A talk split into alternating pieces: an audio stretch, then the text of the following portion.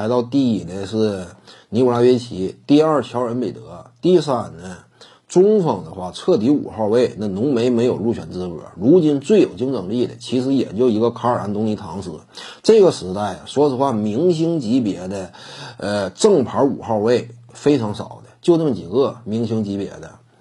其他你再划了，那可能说就是蓝领方向的。你比如说戈贝尔，比如说克林特卡佩拉，这已经算是挺露脸的了，但是已经是蓝领风格了。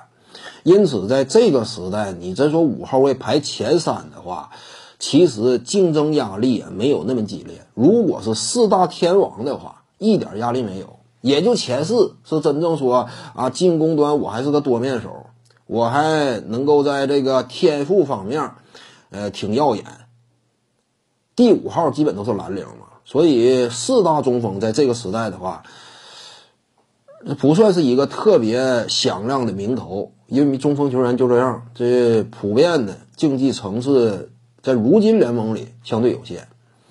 艾顿能不能压过唐斯呢？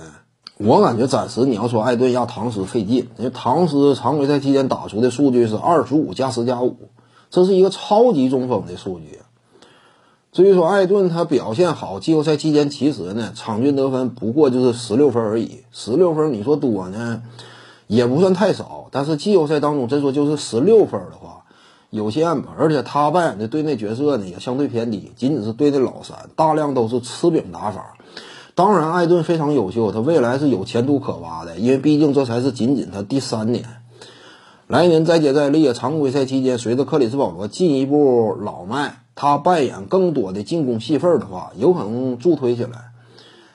他起码呢，就是未来是能够做到二十加十这种基本数据。但是目前来看呢，在没有做到之前，你不能说把他高估到那种程度的。所以暂时判断呢，你说艾顿直接就比这个唐斯要猛，我感觉有点夸张。因为在联盟当中，你可以这么衡量，就是说你选择组建一对双核球队的话。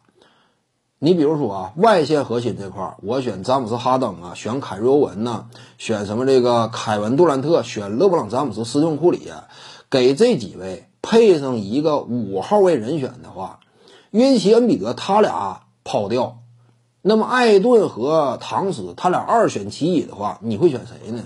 说实话，真说选艾顿的话，他作为二当家呀，他只能吃饼，你这个差距立刻就凸显出来了。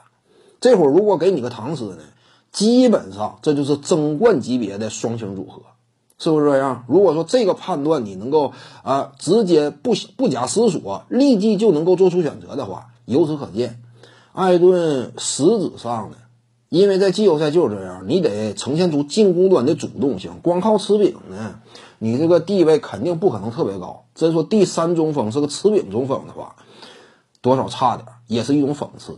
所以我感觉，起码现阶段，在艾顿没有充分打出自己进攻端的主动能量的情况之下，他是低于唐斯的。